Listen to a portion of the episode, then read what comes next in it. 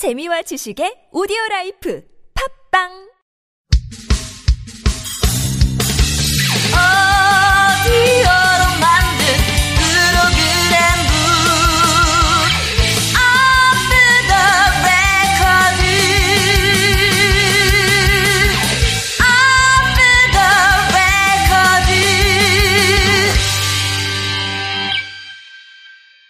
안녕하세요. 국립극단 오디오 프로그램북 off the record 제2회 연극 조씨고아 복수의 씨앗 시작하겠습니다.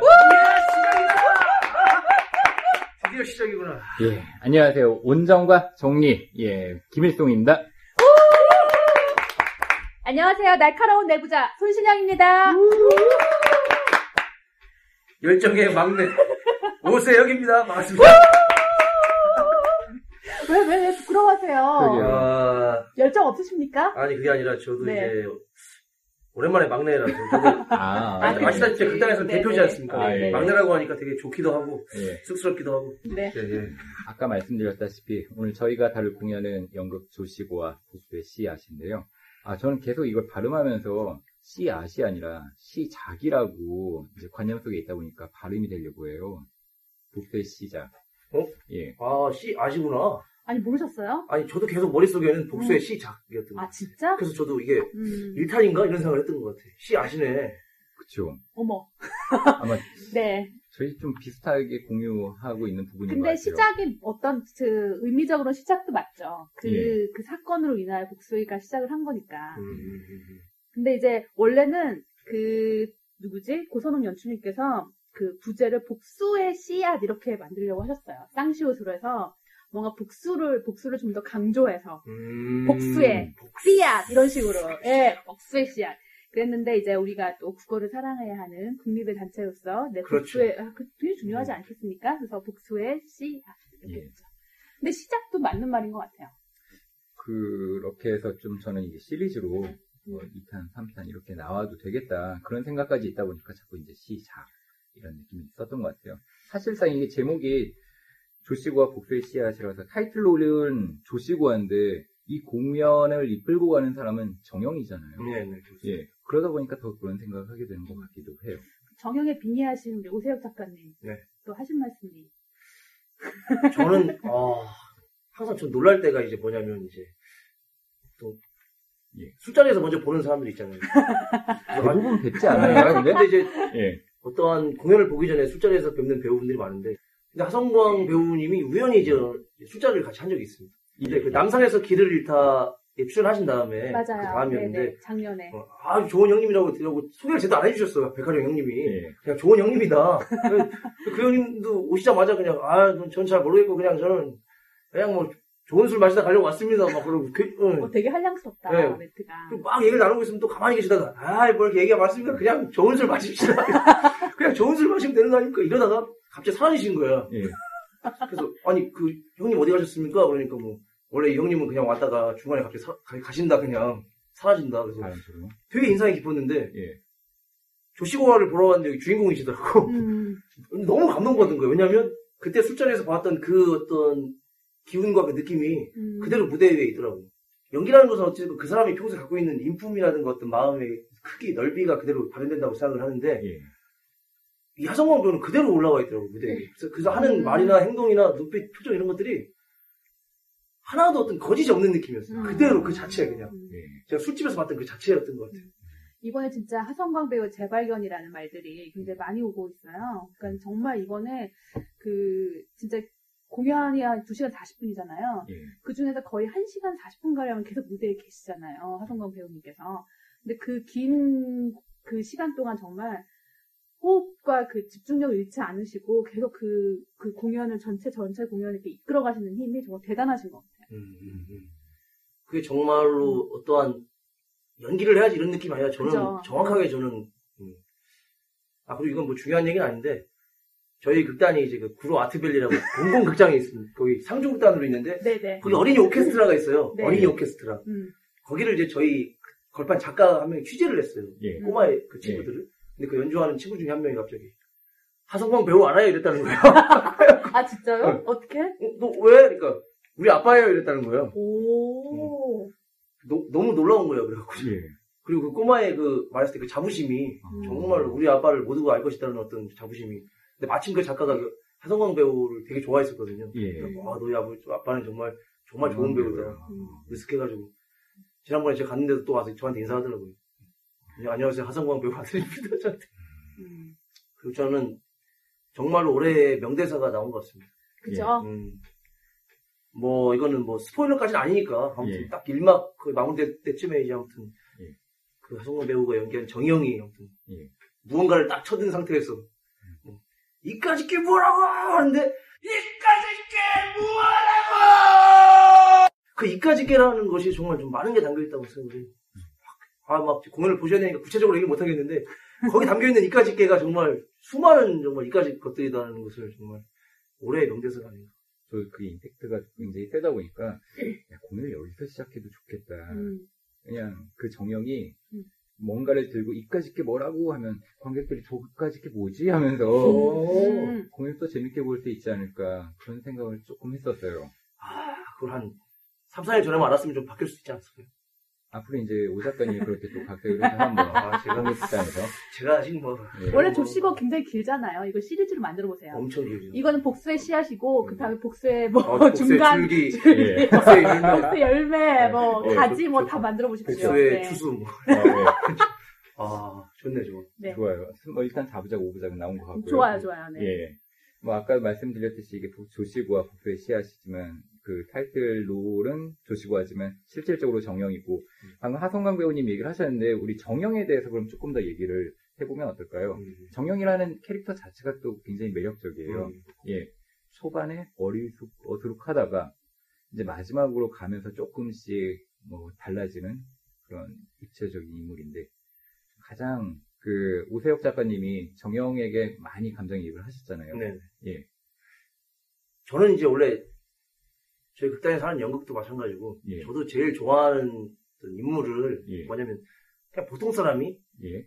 좀 우물쭈물 하다가 이제 음.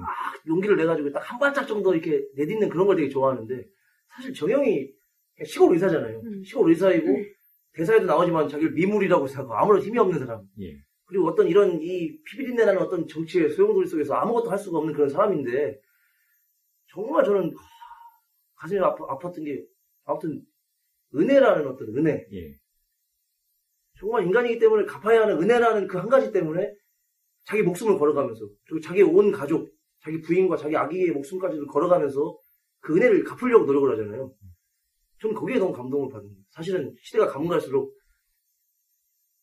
복수를 많이 하지만 은혜를 잘 안 갚는 시대인 것 같아요 제가 예, 봤을 예, 때 예. 저한테도 좀 은혜 안 갚는 사람이 아니 그게 중요한 게 아니고 아무튼 말씀하세요, 네. 누구신지. 네.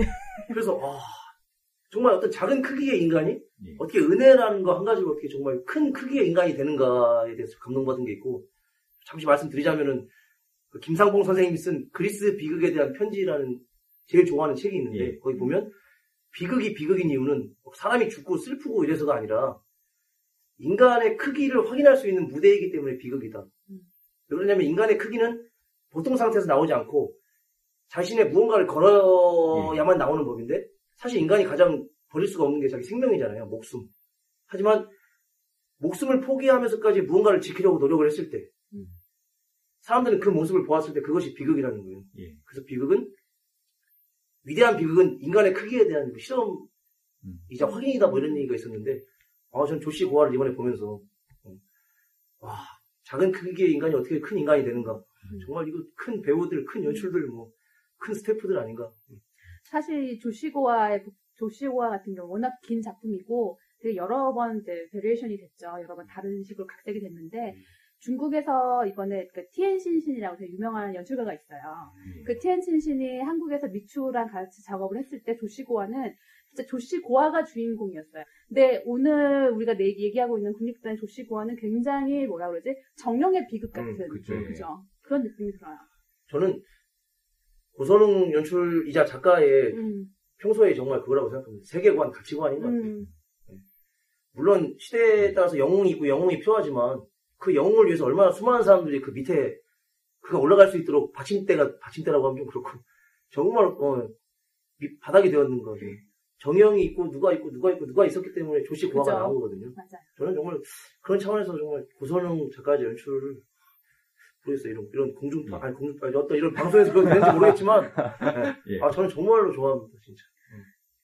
제가 이제 이 작품에서 고선웅 연출님의 신의 한 수라고 하면 두 수를 생각했는데 하나가 음, 음. 정영의 처, 음. 또 하나가 엔딩에 있다라고 저는 봤거든요. 음. 그래서 제가 받았던 그 짧지 않은 요약본은 조시고아와 또 다른 음. 그리고 사기에는 그렇게 많이 나와 있지는 않더라고요. 예. 거기서 와는 또 다른 음. 결말을 맺으셨는데 아 저는 거기에서 이제 아 고선웅 연출님의 세계관과 그런 것들이 다 나오지 않았나. 예. 근데 원래 정영의 처가 원작에는 없었잖아요. 예. 음. 그래서 정말 저는 네. 이 이야기를 입체적으로 만드는 왜냐면 다른 분들은 다 정형을 빼고는 대의를 실천하고자 실행하고자 목숨을 버리는데 이분은 정형의 처는 대의보다는 자식에 대한 애정이 더 큰 분이잖아요. 음. 그리고 보통 뭐 필고필이라고 하면은 대의냐 자식이냐라고 했을 때 자식을 선택을 할 테니까 음. 많은 사람들이 정형의 처에 많이 공감하지 않을까 음. 그런 생각을 했었거든요. 음. 아, 이 분이 있기 때문에 이게 그냥 대의를 위해서 자신을, 자식을 희생하는 그런 어떤 하나의 단선적인 플롯이 아니라 입체성을 갖게 되지 않았나. 음. 그런 생각을 저는 공연을 보면서 했습니다. 음. 예. 그 원래 없던 인물을 이제 정영의 처라는 인물을 만든 이유는 이제 연출님의 말씀은 어떤 관객한테 그 설득을 더 하고 싶었다는 음. 말씀을 하셨어요. 음. 그러니까는 그냥 정영이 갑자기 아 그래 나 우리 애를 희생하고라도 조씨고아를 살려야겠다라는 그 결심 자체가 얼마나 힘든 일이었는지 그것이 얼마나 이 자신의 피- 피와 뼈와 이런 걸 다 발라낼 수밖에 없는 그런 큰 결심인지를 보여주기 위해서 예. 정영의 철을 만들었다고 하시더라고요. 아 저는 그 정영의 처가 가장 와닿았던 지점이 예.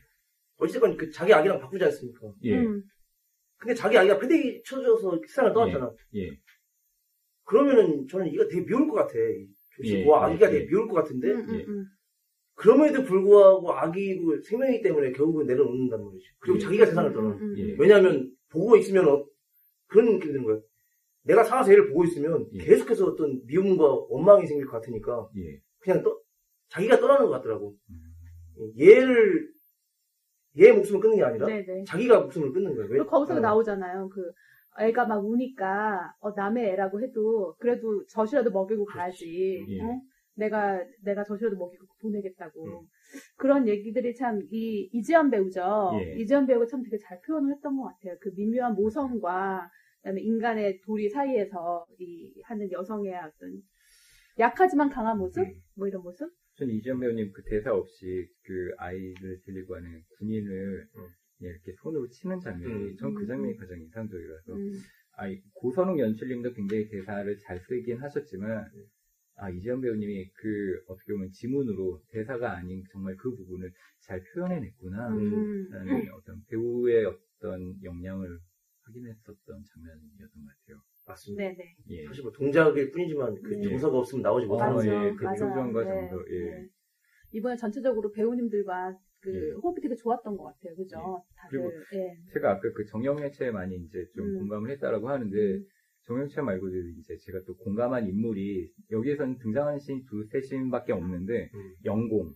아, 네, 문제적인 영공. 물. 진짜 문제적- 많습니다. 예. 아. 전 영공이 이제 어 전번에 말씀드렸지만 어떤 아기가 없었다라고 했지만 실질적으로 아기라기보다 자신을 면, 면피하기 위해서 음. 조금 내가 무책임해서 음. 그로 인해서 300명 그 이후에 좀 나오진 않았지만 부족이 지금 음. 사례가 되는데 이 사람 말 한마디에 네. 의해서 참 무책임하구나 싶으면서도 왜 저 그 사람한테 감정이입을 했죠? 우유부단? 우유부단이네. 세상이. 네. 예. 아니 어찌됐건 본인 책임이지 않습니까? 본인이 그쵸. 최고의 책임자이고 예. 그리고 웃긴 게 둘 다 말만 듣고 허락을 해요. 말만. 맞아요. 맞아요. 그러니까 네. 처음에 도항구한테 말을 듣고 허락을 했잖아. 예. 예. 근데 중요한 건 그 다음에도 조시고가 가서 얘기를 하니까 얘기를 하니까 오 그래 그렇게 해라. 사실 이게 다 알고 있는 거거든 내가 봤을 때. 왕이 다 알고 있는 거예요. 예. 알고 있는데 견제를 해야 되니까 예. 어쩔 그렇죠. 때는 이쪽을 멸하고 예. 맞아요. 어쩔 때는 저쪽을 음. 멸하고 아무튼 한 두어 번밖에 등장을 안 하시지만 예. 등장하고 들어가실 때마다 상당한 어떤 임팩트를. 예. 상당한 충격과 좀 이렇게 분노를 주었던 인물인 것 같습니다. 많은 저는 저도 그렇지만 많은 사람들이 좀 연공과 비슷한 것 같아요. 예. 어떤 사람 구체적으로? 그러니까 어 뭐 저희가 뉴스나 뭐 이렇게 볼 수 있는 사람들도 있고 네. 실제적으로 생활에서 보았을 때 음. 자기가 어떤 책임을 면하기 위해서 밑에 사람이 이렇게 하자라고 했을 때라거나 뭐 밑에 사람이 뭐 어떻게 하자고 했을 때 그 사람한테 일단 다 책임을 준 거죠. 음, 그리고 여기에 대해서도 너가 책임을 져라라는 음. 나는 너가 얘기했으니까 음. 너가 아는 방향대로 어쨌거나 꼬리 자르면 되니까 음. 음, 시저 저녁 정말 꼬리 자르기 돼 꼬리 네, 자르기. 예. 그런 느낌 좀 받았어요. 그러니까 똑같이 공연을 매년 하더라도 좀 시대마다 음. 와닿 확 들어오는 장면들이 있는 것 같아요. 음. 맞아요. 같은 음. 공연이나. 그래서 저는 아까 말씀드린 은혜를 갚기 위해 예. 목숨을 거는 것과 아 근데 꼬리를 자르는 모습이 음. 저는 지금 되게 와닿더라고요. 음, 음. 사실은. 그러다 보니까 이제 한벌 장군이나 굉장히 대의를 위해서 목숨을 바친 사람들은 아, 나랑 결이 다른 사람들, 나랑은 그릇이 다른 사람들 이라는 느낌이 들어서 음. 사실상 연극적 장치로서 필요하긴 했지만 제가 감정이입의 대상으로서는 음. 조금 하기 힘들었었어요. 그리고 한 줄로만 얘기하면 도안고도 음. 마지막에 너 그렇게 복수해서 속 시원하냐? 네, 뭐 네. 이런 식으로 할때 음. 아, 뭐 도안고의 어떤 다른 악행에 대해서 그런 어, 동의한다거나 공감하지는 않지만 아, 그 마음 하나는 어, 정대 배우님 연기를 하시는데 앞을 보고 이- 있다기보다는 뭔가 어떠한 본인만이 보이는 무언가를 보면서 연기하시는 느낌인 거예요. 음, 약간 무당 같은 느낌이었어요, 저는. 약간 피터 브룩이 괜히 선정한 게 예. 아니에요. 거의 피터 브룩이 선생님. 피터 브룩이 애 데려왔잖아요. 아, 정말요? 그럼요. 대단하신 배우님이세요, 장두이 배우님. 저희가 한동안 좀 못 뵙다가 요즘에 그렇죠. 욕을 다시 활동을 시작하셔서 예. 너무 반가운데, 진짜 오래오래 연기하세요, 선배님. 아, 예, 저, 저, 나중에 한번 방금 그 저기 정중하게 있었겠습니다. 뭔가 빙의 됐다거나 이런 느낌 저는 리어왕에서 응, 사실 응, 응. 많이 느꼈었거든요. 예, 눈이 막 실성한 느낌에 거의 막 네네. 가끔 흰자위가 보이면서 예. 탁 찍혔던 이게 거의 이 접신, 예, 접신하는 느낌이 좀 있더라고요. 그, 그게 진짜 빙의, 캐릭터 빙의인가요? 그런 것 같아요. 음. 배우, 배우도 하셨으니까 어떠세요? 뭐 저는 이제 네. 3년 전에 공식 은퇴를 했기 때문에 비공식 활동하고 있죠. 아, 이방, 이방. 지방 이방. 수뇌부에서는 하고 있지만 절대 서울에서는 오지 않고 있습니다. 서울은 알다시피 보자마자 바로 예. 트위터에 올라오기 때문에 하지 않고 아, 있는데 또 재밌는 이야기들이 남아 있는데 네. 이걸 저희가 1부에서 해버리면 2부 안 들으실 수도 있으니까 그러니까 예 여기에서 1부 정리하고 네. 예 2부에서 다시 뵙겠습니다. 야 네.